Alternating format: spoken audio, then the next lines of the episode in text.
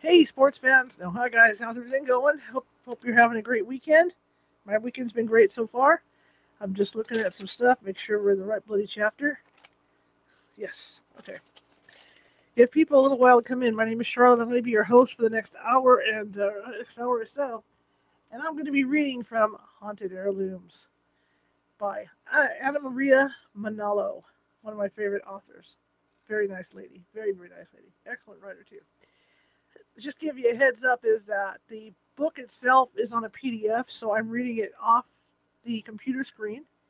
So what that means is that you're going to see me reading. So I mean, you don't necessarily have to sit here and watch me literally read. Okay, you can do whatever you want, have dinner or whatever, while I am reading, um, because that's what I'll be doing. And I can't participate in the chat room because I'll be over on the page reading. Okay, but I'll still be on camera to get this out to you guys. All right. But my name is Charlotte. I'm going to be your host for the next hour. I'm also the owner of the California Haunts Paranormal Investigation Team based out of Sacramento, California. We are 45 strong up and down the state, and that means we can get to you and help you out if you have any paranormal needs or anything like that. Just give us a just give us a ring, give us a ring. My phone number is somewhere out there, but you can find us on Facebook under California Haunts under my name, that kind of thing. You can find us on Instagram under Ghost Gal. You can find us on uh, TikTok under California Haunts, all lowercase. You can find us on Twitter under Cal Haunts. So there's a few ways to find us. But anyway, this book's been really entertaining. We're in chapter 41 right now. And uh, like I said, I won't be able to answer chats or anything like that because it is a PDF. It's not like I'm reading off my tablet like I usually do. Uh, hopefully, the next one will be on my tablet. Uh, so I'll be focusing on the PDF itself. Also, when I'm reading, the spotlight drives me insane. So I'm going to go dark not really super dark, but I mean, I'll have like a blue hue almost because I'm gonna I'm not gonna use the spotlight while I'm reading. Okay, just to give you guys a heads up on this. And like I said, I will be reading, so you'll just see me reading off the thing. So if you you know get bored watching my face, which is kind of frightening, you know you can go eat your dinner, you can you know clean your house, do whatever while I'm reading. Okay. Um, if you're watching from Facebook and you like what you see, please be sure to hit that follow button. We're looking I'm always looking for followers, try to get the word out about this show. I mean, this is the first show of the week and this is kind of more laid back. And then we start with our regular guest spots all the way through Friday. Okay? But uh, yeah, if you're watching from Facebook, please hit that follow button. If you happen to be watching from YouTube, please hit the subscribe button so that we can get more subscribers. You know, we're looking to build that up as well. We're around 458 subscribers, I think, something like that, or 59 as of today. So I'm looking to build that up. I'm going to hit that thousand milestone. All right. Okay. So uh, give a couple more minutes for people to come in the chat room, or get more people to come in, and then I'm going to start reading. Where we left off was these people um, had been antiquers anyway, and they owned a small shop, and they decided to expand to a bigger shop. And this is this is somewhere over, you know, on the on the East Coast. And they decided to buy to to open a bigger shop, so they moved over this bigger shop. But they also took up some items with them and some newer newer newer older items with them that they put in this shop. And now they're starting to hear reports of things going on when they're not there because there's like a cafe across the street that's open till like 11 or 12 at night and there's also like people that live above the cafe and there's security guards and everything and the security guards are starting to see stuff. Like lights on like that lights on the second and third floors when no one's there okay? But the people that work there themselves there's one girl that's a manager that works there and she's seeing stuff she's experiencing smells and noises and all kinds of stuff so at the point we're at in chapter 41 now, the owners are starting to realize there's something weird going on in this place. So they're starting to investigate more and look into it. And that's where we're at. So we don't, I don't know if we're going to finish the book tonight. We'll see what happens. Um, behind this book, I don't know what we're going to read, but uh, we'll see what happens. Maybe we maybe we can read Anna Anna's other book. She's got another book available, so I'll see if I can get permission for that one. But uh, one more minute here, we'll let people get in and just hang in there everybody don't get discouraged because I haven't started yet. I am going to start, and like I said, I'm going to go dark. What I call going dark, which means no spotlight. If, if anybody that has contacts and there's one contacts understands the no spotlight rule, because you do get glaring spotlight. You know, the lights do glare, especially when you're driving and stuff. And I have the same issues when the spotlight's on and I'm trying to read off a PDF, especially when I'm reading the screen. And I have like a, I have an 18 inch laptop screen in front of me. So I mean, it's not like it's a tiny little laptop screen. Okay, here we go, and uh, let's hope I get through this. Hello, Karen. How you doing? Karen Clark's in the house. Pamela's in the house. Marisa, I know, is going to be in the house. Okay, again, for the people just coming in, just remember I won't be able to answer any comments or anything like that because I am reading off a PDF from an email. So I'm going to be on a totally different page, even though we'll be rolling with this. Okay? All right, now when I say I'm going dark, this is what it's going to look like. See that? I'm going dark. And then here we go. After I left, chapter 41. After I left, Meg spent the better part of an hour helping answer some questions from customers. Let me make this a little bigger for me because I'm a blind bat.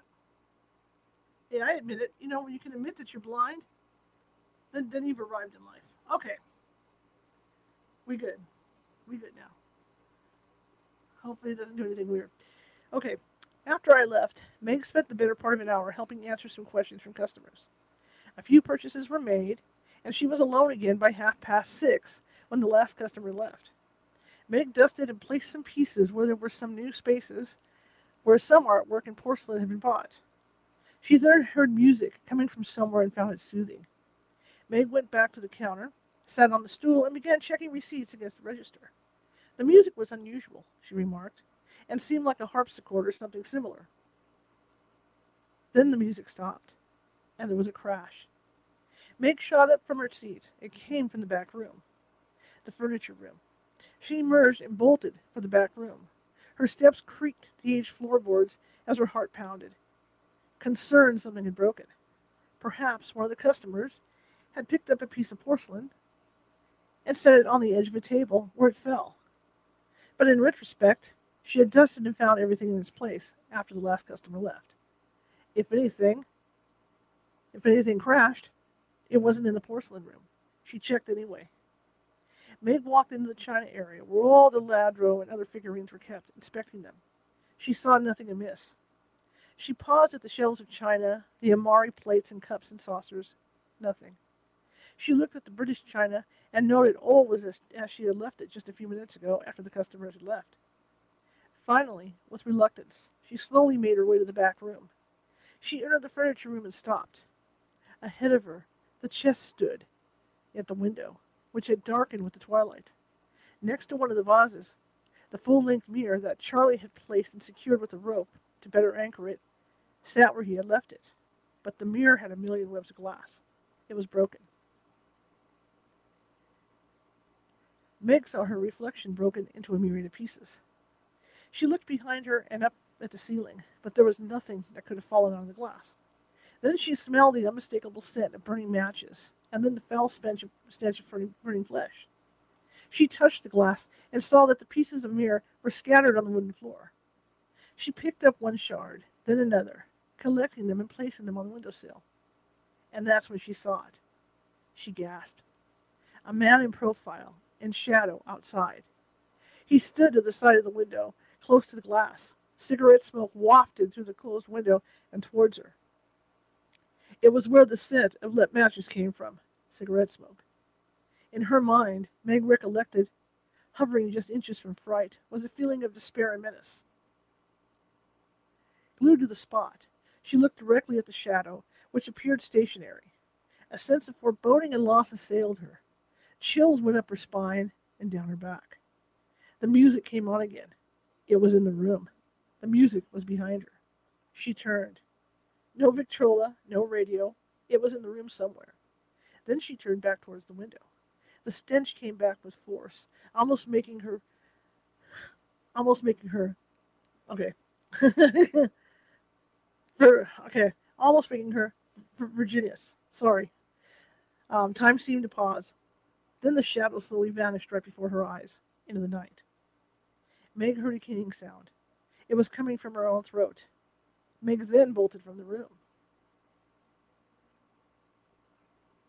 Chapter 42. Let me put this up just a little more. Jacques placed the phone back in his cradle, thinking. He rejoined us at the little breakfast table off the kitchen, off, off the kitchen, sitting next to Meg and studying her as she sipped her tea. Outside, the dark backyard lay in wait for spring to thaw the cold air, but the chill was within us. Meg was still shivering from her retelling. I could tell she didn't want to think about returning alone the next day. I poured more tea for myself and sat quietly, a pregnant pause in the air. The police are going to send a patrol car starting tomorrow evening to check out the alley. They have someone assigned to stop and check the area at night, he offered. I'm telling you, I didn't think it was a burglar, said Meg. Jacques studied Meg. You're thinking the place is haunted. Yes. Anything could have broken the glass. I leaned forward. Jacques, think for a minute. She's. The mirror probably had a fracture that we didn't see. Charlie would have seen it. I surely would have seen it too, I said. Meg looked away. I felt bad for Meg. I have to agree with Meg. Too many incidents that don't sum up. Who was that man Meg saw in the photo? And who was who was the one outside the window? The cafe owner saw him too. Meg, do you think it's the same man in your picture? Jacques was trying to piece things together to see who or how many burglars. Meg pulled out her cell and looked. She showed the picture to Jacques. I looked over my husband's shoulder. Is it? I don't know. How do you not know? He turned to Meg. I glanced at Jacques, who had raised his voice. The one in the window was a shadow. A shadow? Yes. So what does that mean? I can't see if it's the same man. He was sort of in profile. Was he the same build, height, hair, what? I don't know. I wish I could. He's casing our store. Is that what you think? I ventured. Jacques shook his head in frustration. I don't know. Hun, why don't we ask the cafe gentlemen? They saw a man in a gray suit, remember? I had to offer this to palliate the two. The tension was palpable. It was getting to Jacques. To Jacques. Yeah, let's. Let's let's go now and ask, he said. I checked my watch. It's close to ten. I can call first, Meg offered. How are we going to explain this to Charlie? Jacques announced to, to the room, frustrated. Chapter 43. Let me take this thing off. Something just popped up. Moisture made the pavement, glim- the pavement glimmer and lent an aura that made the building more, more sinister. We parked right in front, as we were perhaps the only two people on the street. I glanced over at the cafe, and the dark window stared back at me like an intruder. There were no signs of anyone in the apartments above the cafe. If there were, they were most likely retired for the night, or some were preparing for bed. We would just have to sit tight until the next day to determine what Jake and Paul had seen, and perhaps, if it was the same man, identify him. But why and how could anyone break in with a bolt and an alarm, break a mirror, and not take anything? It didn't make sense. And the more I pondered it, the more I felt Meg had seen a ghost. Jacques, forever, prag- forever a pragmatist, and not one who believed in ghosts, needed proof. I hoped we, we could see. I hoped we could see Cross to the apartment building above the cafe to see if we could talk to Jeff, the maintenance man on the night shift. After the alarm was disarmed, Jacques entered and quickly turned on the lights and made directly for the back room. I followed, wishing we had more people with us. The store felt like a tomb. The cold sitting in as the thermostat was turned down. The debris, save for a few shards, was where Meg had left it. I walked in and immediately smelled lavender in the impossibly dark and drafty room. The scent was pronounced and cloying. Then the music came softly, but unmistakable. You hear that? I asked. Hear what? Listen. Jacques paused as he reached for a dustpan in a back closet. I don't hear anything, but I do smell something burning. Jacques proceeded to sweep the jagged edges and debris from the broken mirror. Only the frame was salvageable, the antique 18th century dressing mirror. I can't believe you can't hear that. Jacques reached for a black trash bag and poured the shards of glass from the dustpan. Look for something burning. I can smell that. I surveyed the room.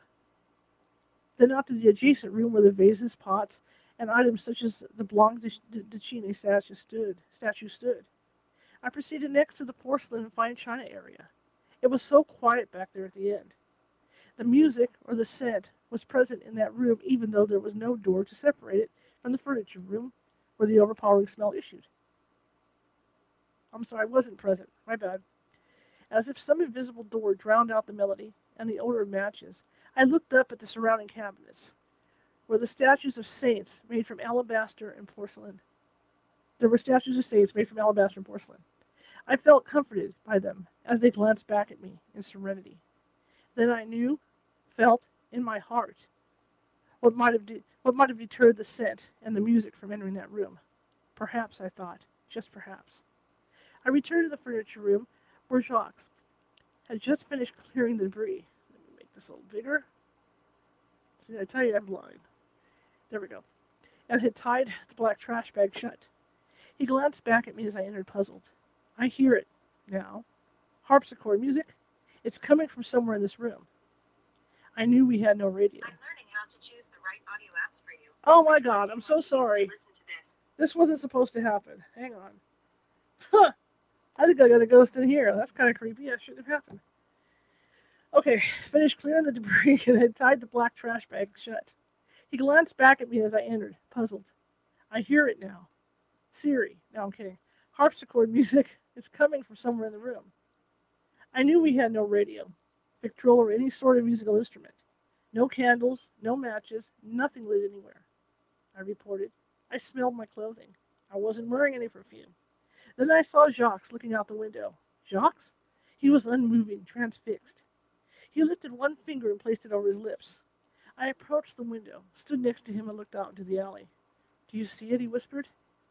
I strained to see, but only saw a brick wall which stood a few yards away. To the right, by the parking lot. I turned my head. Right there on the pavement.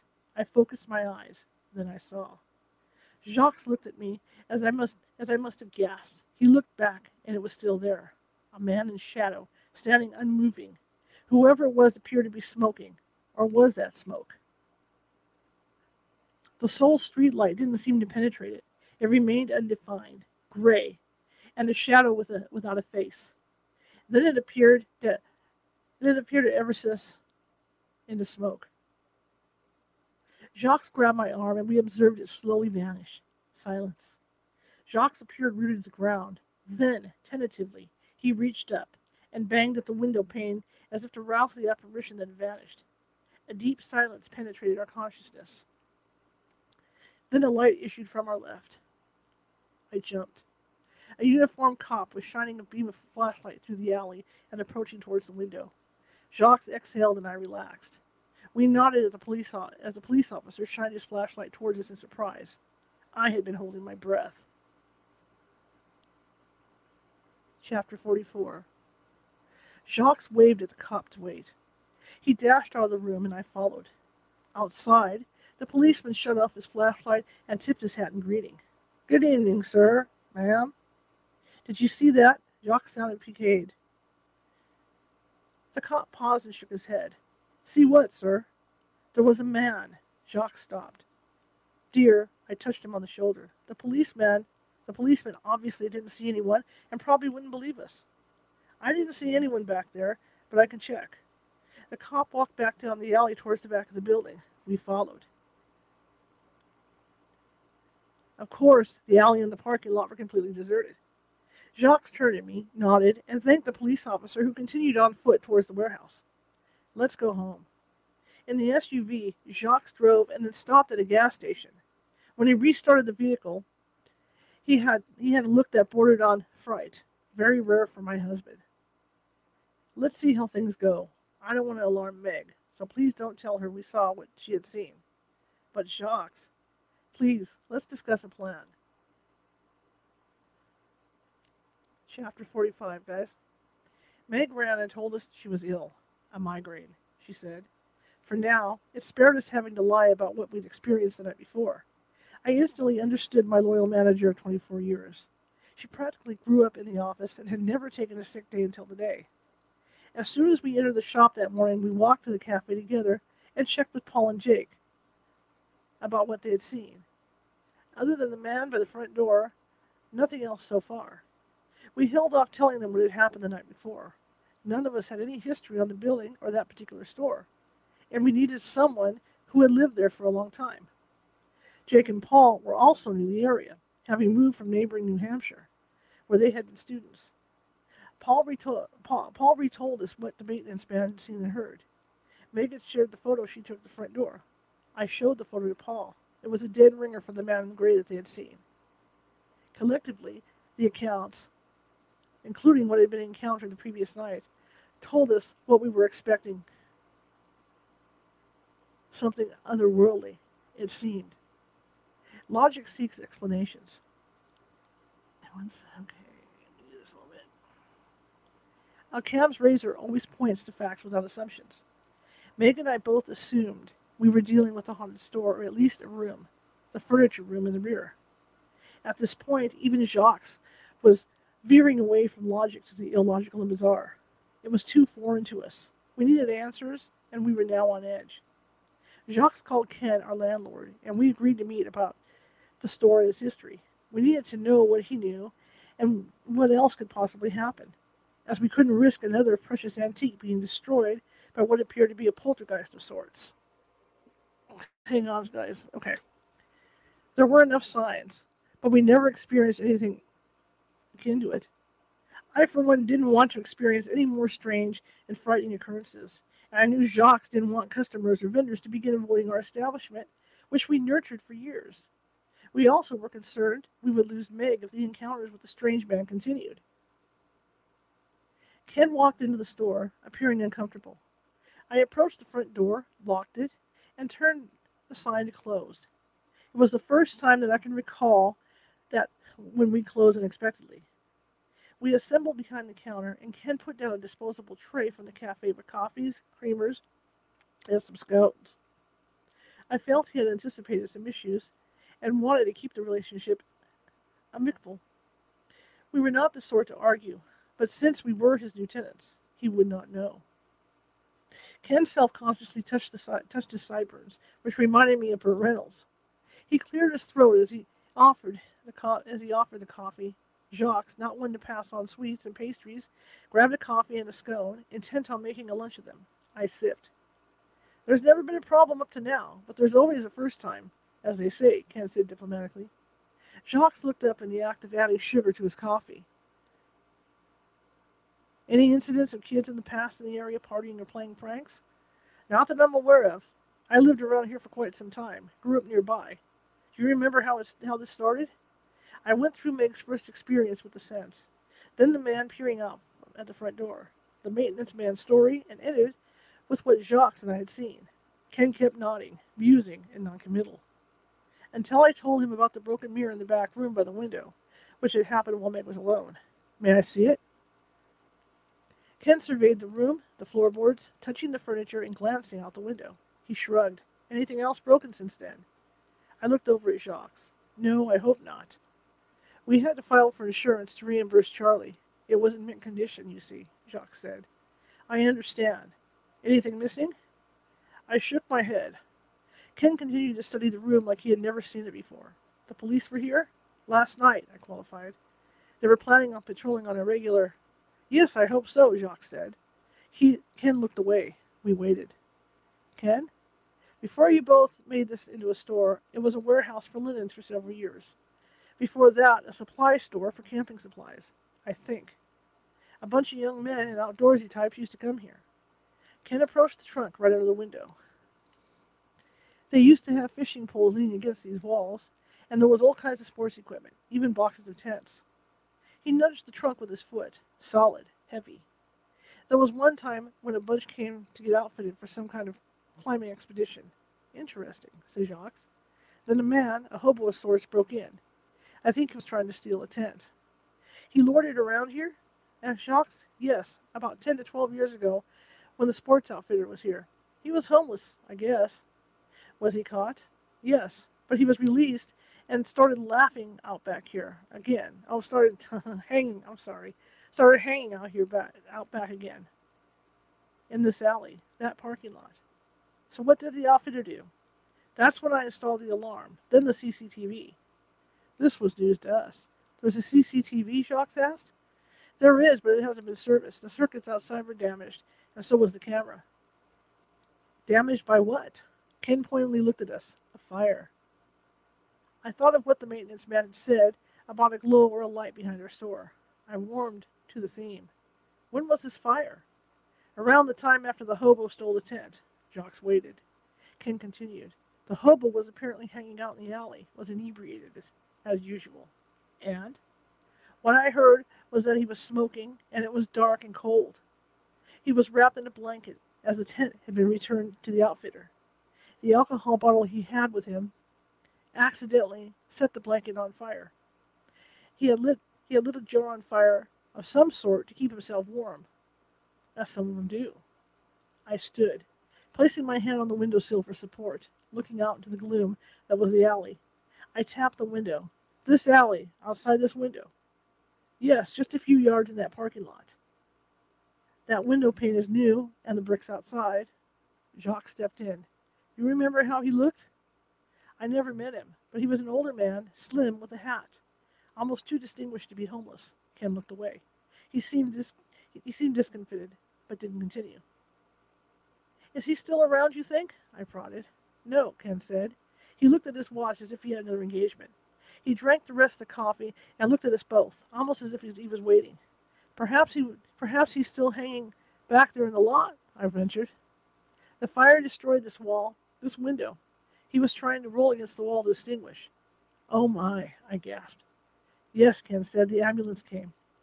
And he recovered and is now back to this old haunt? Jacques finished? Ken gazed at me, his blue eyes flicked. No, Jacques. The ambulance came too late. He died of his burns. Chapter 46 I need to ask you if you are willing to give me another couple of weeks. The police are now making this area part of their nightly patrol, as you said. Lights back there and in this room might help, if you know what I mean. Jacques glanced at me. We both knew we had a lease and how it was very difficult to move all the precious items. We'll stay, unless. Unless? I replied this time. Unless some activity causes another piece of antique to be damaged. They're, they're expensive and can't be replaced. I understand. We need to be up front with our manager. This I said to Jacques. Ken strode out of the room and surveyed the rest of the store. Then he turned and came back. He prodded the trunk again with his foot. Just curious, what's in this trunk, please? The Chester trunk was heavy, solid walnut. It had a bolt of brass. I'll get the key, Jacques offered. I walked to the front counter with him, feeling a sudden drop down in the temperature of the room as we left. The knowledge of the violent death just hit home. Ken followed right behind. I sensed he wasn't keen to stay behind in that room either. Jacques searched in a drawer with Ken by his elbow to look for the key. I went to the back of the counter to tend to a few customers who just arrived.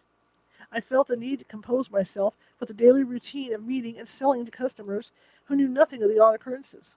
A few minutes later, Jacques returned to the trunk with Ken and, a, and an ancient key in hand. I followed. The hasp was opened, and the bolt had been carelessly tossed to the floor. The trunk with its heavy lid was wide open. I darted over, peering in. Jacques and Ken stood on their side, stood on either side. Inside the large chest were bottles of wine, lying on their sides in a bed of felt. I took one out, and there were more underneath. We began taking them all out, about three dozen in all, in all of what was very expensive wine from Spain.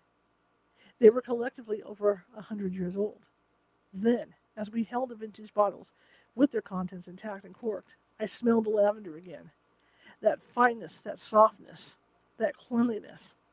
Jacques thought out loud that someone, that somehow the man who tragically extinguished his own life by accidentally setting himself on fire must have been sending us a message. I was stunned by this insight from my pragmatic and, and, to, and realist husband. It reminded me of Esteban, my lover of old. And as we listened to Jacques share his random thoughts out loud, the lavender diminished, and the scent of sulfur, of what we knew, what we knew was a burning, took over. Then the stench left me gagging, now realizing what had transpired. Even in the light of the late afternoon, there was a loneliness, a despair I could taste like sour fruit, and a drop in temperature in the room. That depth of sadness as a memory never left me. I know that Jacques had trouble sleeping that night and the nights to follow. I contemplated leaving and how Meg would react if the haunting and poltergeist activity continued. I thought she was strong enough, but she wasn't. It was too bizarre for me, who existed in the land of the living as we did. I mean, sorry, I apologize. It was too bizarre for Meg, who existed in the land of the living, as we did. A glimpse into the profound sadness of the destitute of a destitute man, given to drink and hopelessly living on the verge, made us more grateful for what we had. However, it left us empty and saddened, as if mourning the aftermath of war. We auctioned the wine as part of a collection we found in the chest from Spain.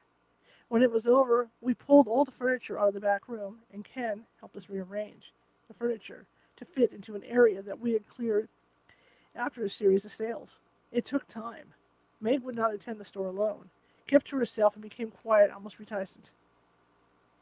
We limited hours unless all three of us were there at the store. Meg gave notice at the end of two seasons, brave as she was to stay on for that long, as there was more activity broken porcelain, unexpected items being moved, and so on. Then she saw him again, peering through the back window, gaunt and foreboding, right before the trunk or chest that had contained the wine was finally sold. The removal of the chest appeared to signal the end of the terrifying sightings of the man, the music that heralded his appearance, and the scent of sulfur. However, we had seen enough. Jacques and I retired a few weeks after that sighting and moved out to Vermont and back to Europe where we sold the rest of the antiques by consignment. And a new tenant changed the name of the shop. This that is my story. Part four. The barrister's bookcase. I think it's part five. Roman numerals suck. The barrister's bookcase. I'm just a little old journalist, you guys. Chapter 47, George. Newport, Rhode Island. The name conjures the grand old mansions, eleven of them, a testament to the gilded age of bygone America. The seven that are open to the public, coined the Seven Sisters, parallel the seven colleges for women, proud, austere, and respected.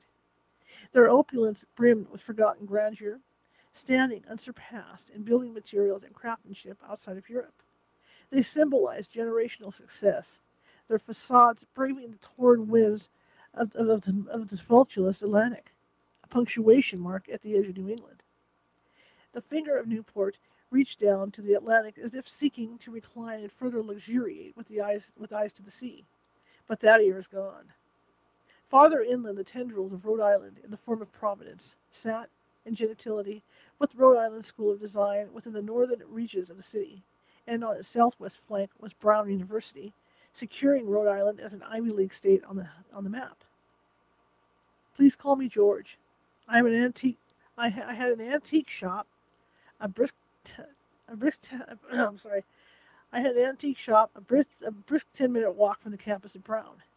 My shop held in its palm the remains of the opulence that we cleared from some sort of the eleven mansions, which ones I'm not at liberty to tell you lest I mar the line of respected descendants of such esteemed families. Suffice it to say, we procure these fine and rare heirlooms by default at fairs and estate closings, and some by consignment. For most of us dealers, it was our claim to fame to hold and sell the unique, rare, and artisan objects and furniture that once graced the abode of the highly refined of Newport's history. In this gem of New England, sandwiched between Connecticut and Massachusetts, Life swung to and fro in gentle breezes, gentle breezes and waves. The susurrus of students adrift among the local populace made for lively made for lively evenings as they shared in, in intellectual joie de vivre. Hope I said it right. Among them, the wings of petrels flap and dip onto and between the rooftops. The rare forage inland hailing cormorants who mate in their roosts. The cormorants wrestle in fling themselves along the shoreline as they breed, awakening locals and tourists alike before the sound of grinding coffee beans. You can hear the call of the loon and hear. Where am I? Okay. You can hear the call of the loon and hear the screech of pebbles, the scree of pebbles, as birds seek purchase on the loose sand of promontories nearby. When you stand outside my shop, sometimes the salt water stings your eyes. We were that close to the water. However, that glimpse of coastal paradise is somnolence by evening was disrupted when we encountered a particular bookcase. It came in a truck, as most of the large furniture did. When Eileen and I eyed the furniture that, that made their way by truck, the unloading was often treacherous, as was the voyage to get to the store. When furniture was well made, crafted, and rare made, made its way to the streets of Providence, there were often some bumps along the way, mostly from evading traffic and driving on an uneven road. On a busy workday, it is often a risk we take. Often a scratch or a dent on the oak or mahogany made the piece of art less desirable. This was the case with the barrister's bookcase that came into our possession and was sold in short order to a woman who unfortunately got to know, not because of lack of character or conduct, but what occurred since the woman procured the object of desire. Jean was an art collector of antiques and antiques aficionado. She frequented our shop and the shops that marred the landscape of Providence. Her license plate showed she was from out of state, in neighboring Connecticut, which for us was not a far drive for the young and vigorous. I surmised, and so did Eileen, my wife of 21 years, that Jean was an acquaintance of my older son Trey, as that was how we got to meet her. Trey was in college at the time in Connecticut and had just moved to a Victorian house in the next town from his university. Soon we discovered Jean was the landlady of the Victorian house Trey was renting with two other undergraduates. Trey frequently drove home from college to help us with the store during weekends, particularly when tourism was at its height, and he conveniently was off from university. It was during one of these visits, one of his visits, when he introduced us to Jean, who had already been in the shop a few times on her own several months before, to peruse and enjoy our antiques. Of course, I recognized her, as I have quite a memory for faces. On this particular visit, Jean was out looking for a barrister's bookcase, which she intimated was a gift she wanted to bestow on to her best friend, who was the town librarian near where Trey lived. As Jean surveyed our collection of furniture, Trey shared with me that she had already visited several antique stores in Connecticut looking for this type of bookcase to no avail. Knowing our incoming inventory that week, our son encouraged Jean to stop by our store for a visit before dining with a friend later in the evening. For anyone who might not be familiar with a, bar- with a barrister's bookcase, this bookcase is different from other bookcases in the presence of a, gla- of a glass plane, which usually flips shut over a shelf. Each shelf has its own glass cover, which opens by pulling up and revealing the books. It's quite unique, but also utilitarian as books are kept from dust when the bookcase is made well. Books were a sign of education, and every volume was considered valuable in the days of the 17th and 18th centuries, and thus should be kept protected. They are not as common as they are usually made with fine craftsmanship and strong wood. To own books back in the days of the mansions was, was a sign not just of education but refinement. On our showroom floor, we happened to have four barristers' bookcases one of which had ended up with a dent while in transport. As I previously mentioned, that was a risk. That particular bookcase was made of walnut, a hard and expensive wood. It was made in the 18th century, and I recall it came from one of the mansions in Newport, which was owned and passed down privately. Despite the dent on the edge of the bookcase, we were relieved the glass panes remained intact and unscratched. After a friendly introduction by our son, Eileen took Jean around the store, pointing out the art as well as the antiques. They chatted for a bit, and Eileen left her customer to browse at leisure. Eileen learned our customer was a collector of old books, Renaissance art, and figurines. Jean had only begun to browse the furniture when she returned to our area to ask about a, uh, a certain bookcase. It happened to be the dented one made of walnut. I've looked all over Connecticut in the past few weeks, Jean indicated, and I've never found one I liked until this. Let's look at it and open the shelf, shall we? I offered. That would be wonderful. I allowed Jean to inspect the coveted piece in question after opening the shelves. She seemed very interested and ran her slim fingers across the smooth surface. It's walnut, isn't it? I agreed. I strode to the side of the bookcase and, and showed her the dent, which I had previously polished to remove the scratch as best I could. Where there were flaws, I always made a point to offer a discount no matter how minor, as we honored quality and perfection. Oh, that's small. Yes, it happened while moving it. That's inconsequential, she, she smiled. 48. Chapter 48. Large purchases were always delivered. as it was our courtesy to the customers, provided they lived less than 50 miles from the store. Darien, Connecticut, happened to be more, as it was farther down the state towards New York. A week passed, then two.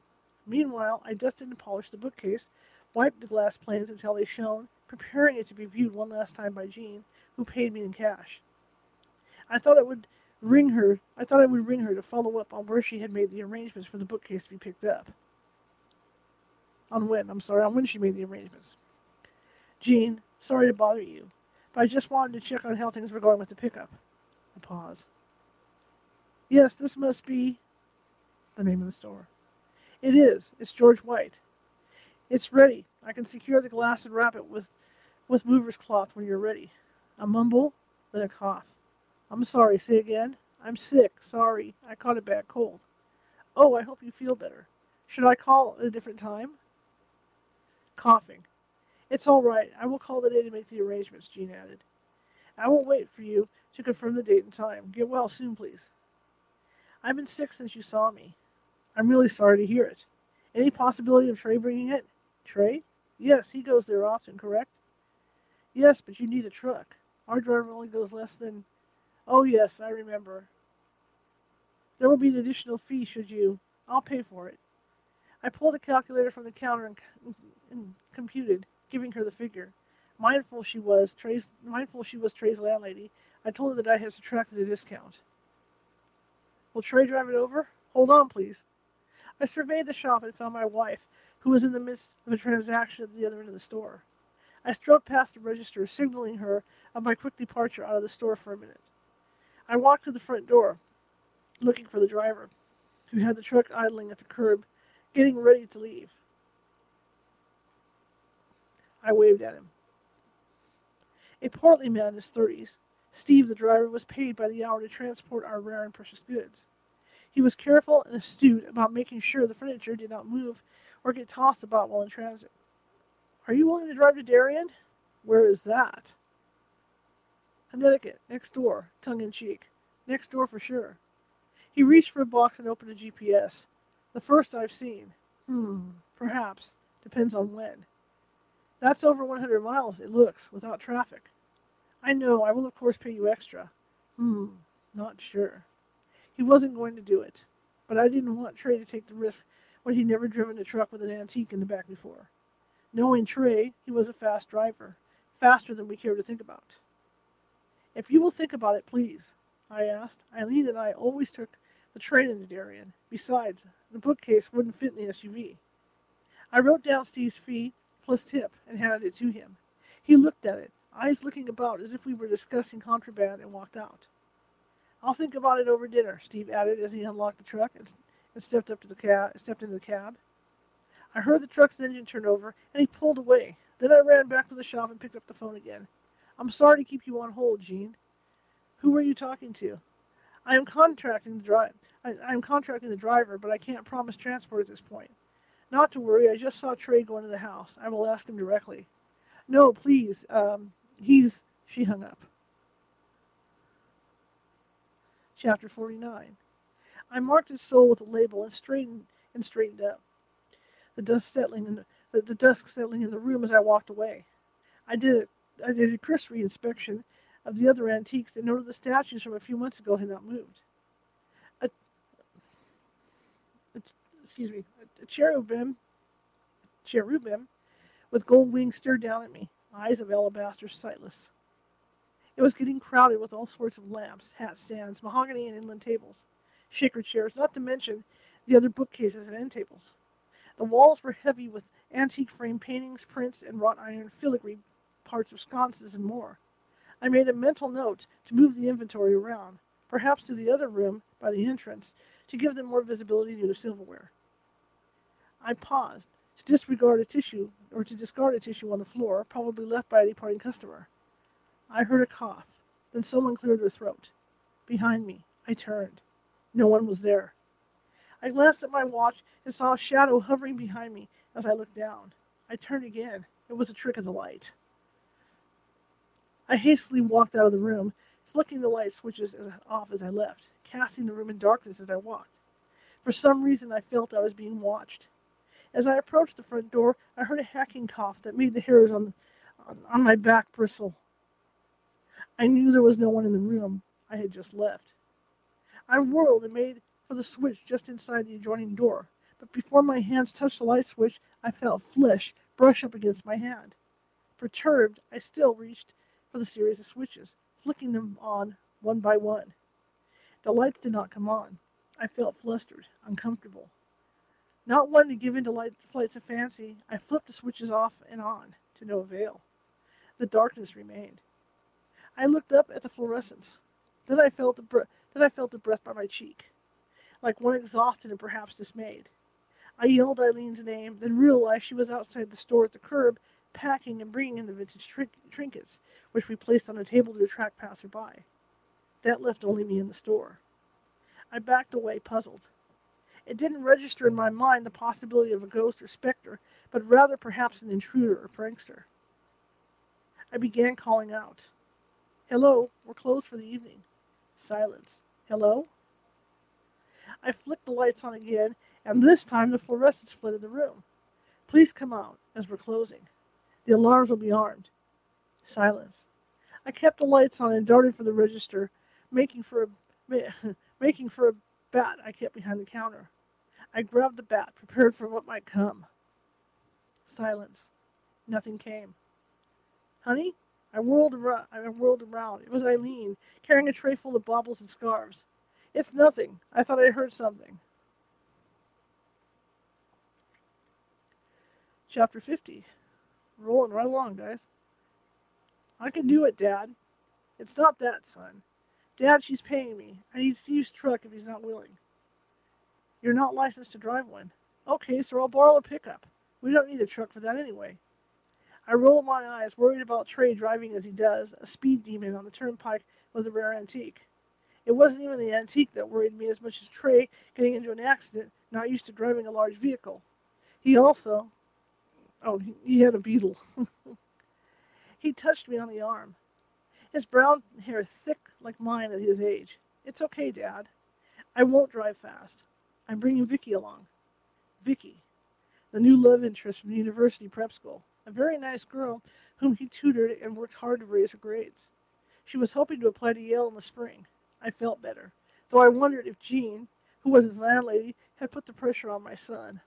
I questioned it no further, as once Trey made up his mind, there was no changing it. Several customers were in the store, and I decided that Eileen needed a break. I stood at the register, prepared to assist anyone who was browsing, when I saw my wife walking out of the room where the bookcases sat the room that left me with a strange vibe. She had a bag of trash in her hands. Still dusting? Dusting? Some of these customers don't pick up after themselves, Eileen indicated, a bit too loud in my estimation. I placed my finger on my lip to signal for her to lower her voice, and waved one hand about to show there were customers scattered all over the store. My wife, all five feet two of her, with sparkling brown eyes, reacted impishly with a half grin. Sorry, she whispered. I reached for the plastic bag she had in her hand and wondered who was leaving trash in the store. Their tissues. Disgusting. Against my own sense of propriety and hygiene keenness, I opened the bag and peered out of curiosity. Someone had a nosebleed, I qualified. She nodded. Tie it shut and wash your hands. It could be someone who had the flu or something. I discarded it outside in the curbside trash, which the town had upgraded to some type of attractive receptacle in the light in light of the tourists. Then I paused, thinking. People with the flu don't usually get nosebleeds. Odd, I thought. I dove into the washroom, marked private, and washed my elbows. I exited the washroom and joined Eileen, who was ready for lunch. We sat opening cans of Pepsi, sandwiches on the counter spread out, wondering what type of tourists were descending on the area. Do you think we should disinfect just in case? I just washed my hands. No, I mean the store. Where? Near the Chinaware? I jibed. She chuckled. No, thank goodness. I found those tissues by the bookcases. Then it clicked. When I last walked in there, that was where I found tissues on the floor. The lights that wouldn't come on and the hand brushing against me. I told Eileen. We chewed, watched customers, and busied ourselves. And busied ourselves. My wife was baffled. Chapter 51 Trey jumped into the driver's side of the beige Toyota truck. His housemate Vince had just shut the tailgate to the truck and waved him off, still wearing his pajamas. Riding shotgun was a girl in her late teens with long blonde hair and a, pony, and a ponytail, wearing a Yale sweatshirt and jeans. She appeared shy and wholesome in a way like Shirley Temple. Vicky. Don't do anything I wouldn't do with my truck, okay? Vince jibed, waving goodbye. You have my word, Trey reassured him, placing his hands together in prayer. He looked one last time in his rearview mirror for the pad and the mover's blanket, which Jean had given him to take along just in case the store didn't have any to spare. They sat secure in the truck's bed, pinned by luggage for the weekend stay. Trey arrived at the store around 2 p.m., just as a bunch of art students at our store. We invited the young couple to have a spot of lunch with us before heading to Woonsocket for a weekend at a rental cabin. Trey thought that in light of the distance, he would make a weekend out of it, spending time off from studying and the store and returning on Sunday to pick up Jean's bookcase on the way back to Connecticut. Travel is usually traffic is usually heavy on a Friday, and what usually took four hours took five. Both looked exhausted despite their youth and welcomed the, lar- the large lunch we had ordered ahead. Calzones, from what I recall. Trey traipsed in with Vicky, who appeared too shy to hold his hand in front of his parents. She was very sweet. We sat down and began the customary niceties before unwrapping our lunches. When Eileen broached the subject, broached the subject of the garbage that the tourists were leaving behind. Just be sure to clean up and wash your hands. There's people coming to the store tossing used tissues. Eileen, please. I put my hand up to stop. I know, George, it's not lunch conversation. Okay. It's just that we keep the antiques clean. We do. And I don't trust anyone who's touching them with their dirty hands. Let's change the subject, Eileen. Kids at the store, Trey offered. Kids at the store? Trey offered. We don't know, but your father, Eileen, let's not get into it. He got spooked. Dad? Trey's interest was piqued uh, Trey's interest was piqued. Sorry about that. I wasn't spooked. You exaggerate. I said defensive, defensively to my wife. You had a bat in your hand. Not a good mix of fine china, Dad, Trey chuckled. No shit. I thought there was someone hiding. Vicky turned all shades of pink. It was an argument reserved for family behind closed doors. Hun, do you mind getting some paper napkins in the washroom, please? I forgot. This was Eileen politely requesting Vicky get some napkins. Vicky appeared relieved, smiled, and got it from her chair. Chapter 52 Trey watched us from across the tiny cafe table we had gathered at, situated near the registers. As Vicky left for the washroom, two elderly ladies had walked in and were browsing and chatting quietly.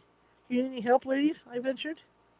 One in a bouffant hairstyle turned and smiled. No, please, we're just looking right now just admiring the furniture. I turned back to catch Eileen appearing piqued. She whispered, Please don't argue with us when Vicky's here. I don't want her to get the wrong impression. I just don't want everyone to know about the incident, Eileen. Dad, please tell me. Now. You got, got me all curious. Tell him, George. Vicky returned and placed a bunch of disposable table napkins on the table near the tomato sauce. She bit into her calzone and, and munched, watching us. Dad? I eyed the napkins Vicky had brought in from the washroom and realized that they were the same kind that had been discarded carelessly on our floors. A vision of hobos in New York City's Grand Central Station crossed my mind. Well, it was a few days ago when I was getting ready to close the store, I said, inspect I said, inspecting the napkins from the washroom. I was outside putting away the fake jewelry. I know, Eileen. I'm just saying you were alone. Yes, so I was. We were just about ready to close, and I went to look around for anything out of place. Clean up, dust, you get my drift. Vicky was nodding, sensing something afoot. Trey's eyes were excited. We dust and put away anything out of place. Move some inventory to cover empty spots where someone has purchased something, explained Eileen to Vicky. Am I telling the story or are you? I was getting frustrated. You are. Go ahead. Go, Dad. I'd like to get to the cabin before dark. See, I thought there was a customer still browsing. You missed the good part, Eileen scolded. Okay, so I was dusting and picked up some dirty garbage off the floor. Tell them where. where you saw the bookcase and, and ornate lamps, or whatever they're called these days. The lamps are Tiffany. They're, they've always been called that, said Eileen. Vicky nodded, trying to follow the story, glancing over at Trey. He frowned and looked away flustered. We were bickering. I picked up the trash off the floor, and then as I switched off the lights, there was coughing right behind me. And you forgot someone was still in the shop? Trey asked. No one, according to your father, uh, added Eileen. Vicky was taking it all in. Her eyes were round at this point. When I went to switch the lights back on, they wouldn't. Silence. Was that it, Dad? Yes. George, you told me. Eileen shot him a look. I was done. I wasn't going to mention what might be my imagination. I finished the calzone and stood up, gathered the paper plates. Eileen got the hint and started cleaning up and then walked over to the two other customers who had entered the shop.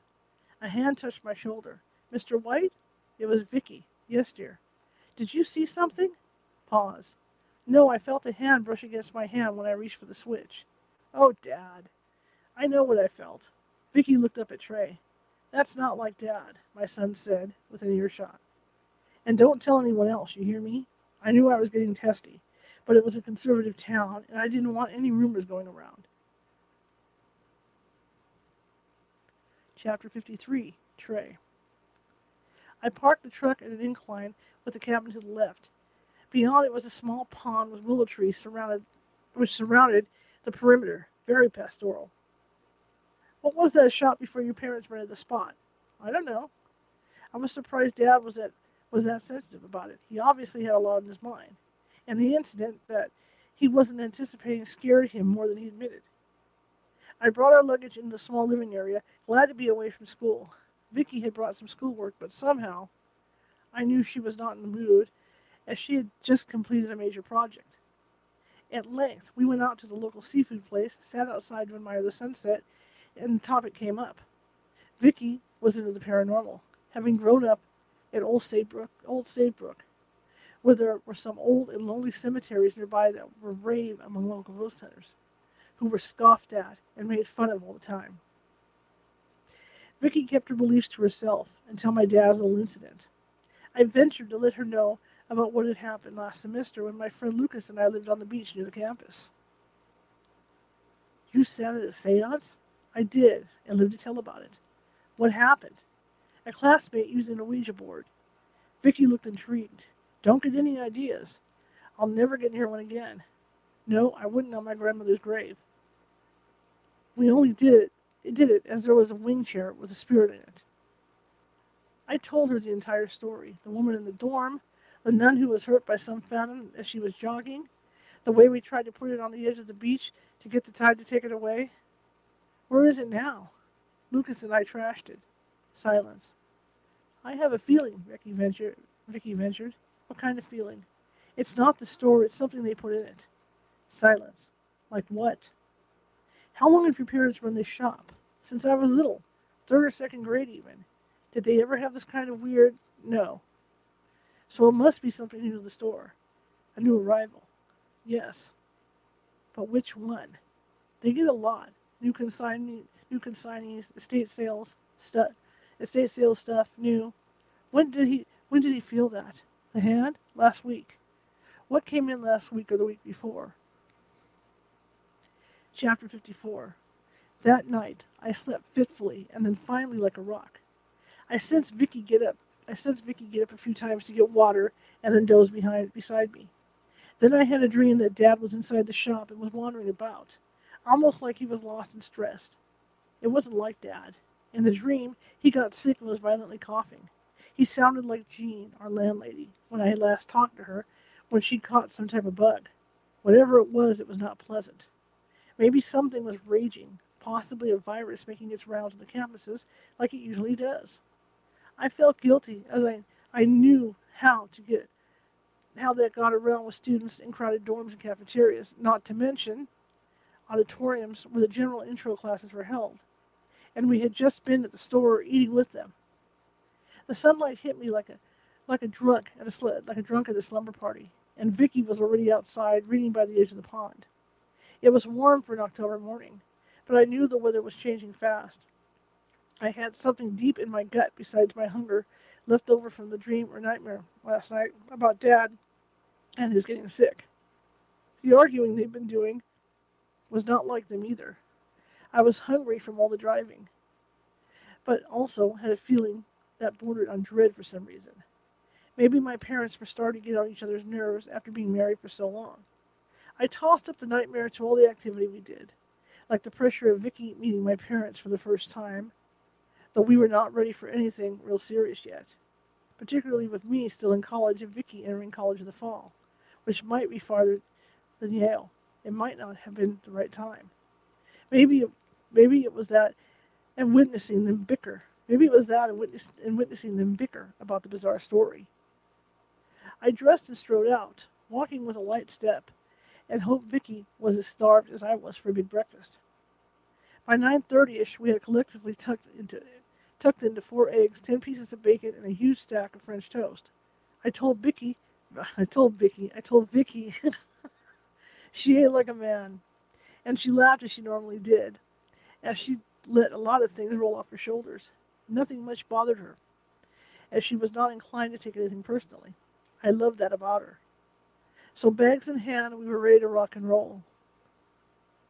I maneuvered Vince's truck in front of the store where Steve usually parked on the pickup days. Mom was already waiting, and Dad emerged with another guy I didn't know, carrying what appeared to be the bookcase wrapped in a mover's blanket and secured with ropes. I pulled down the tailgate, and that was when I discovered we had forgotten Vicky's overnight bag. Hey, Dad, I gotta go back. Forgot something? Yeah, Vic, your bag's not in the cab, is it? Vicky stepped off and looked dismayed. Nope, I need that. Got my term paper and notes for the exam in there. Let's load this, and then you can stop on your way home, Dad surmised. Just go across Route 44 on your way back. More scenic, Mom offered. The tailgate up and secure, I looked at the covered hump that was the bookcase lying snugly next to my duffel bag and a bed of blankets. Okay, guys, that's it. We're at chapter 55. I'm going to write this down, and that's it for today. Let me get my light back on. There I am. And poof, I'm all lit up again. All right, we're at chapter 55, so we will continue next weekend. And I appreciate everybody coming to listen. I know it's Sunday and everybody's got their stuff going on. We're all trying to shift into the holidays, you know, little by little. Halloween, Christmas coming up, Thanksgiving. So I appreciate everybody taking the time off to listen to the book.